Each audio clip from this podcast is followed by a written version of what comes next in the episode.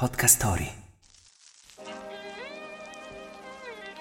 In Italia c'è chi ha anticipato l'arrivo del rock and roll, chi ha fatto la storia della televisione e chi troppo spesso non viene ricordato dalle nuove generazioni. Il 27 maggio del 1940 nasceva il quartetto Cetra. Wake up! Wake up!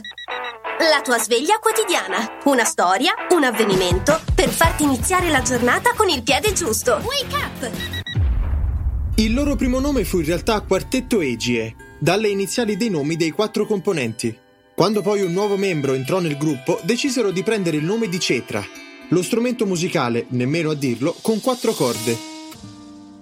Tata Giacobetti, Felice Chiusano, Virgilio Savone e Lucia Mannucci hanno incarnato per quasi 50 anni uno stile musicale riconoscibile e unico, ispirato alla tradizione americana dei Barbershop Quartet.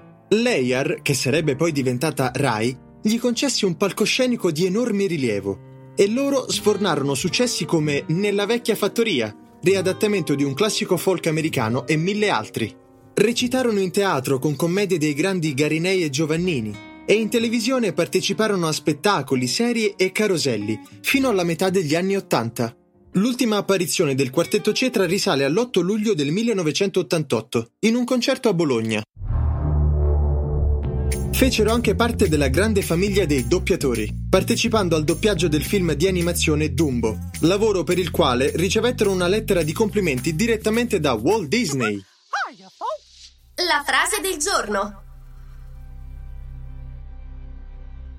Dove c'è musica non può esserci nulla di cattivo. Miguel de Cervantes.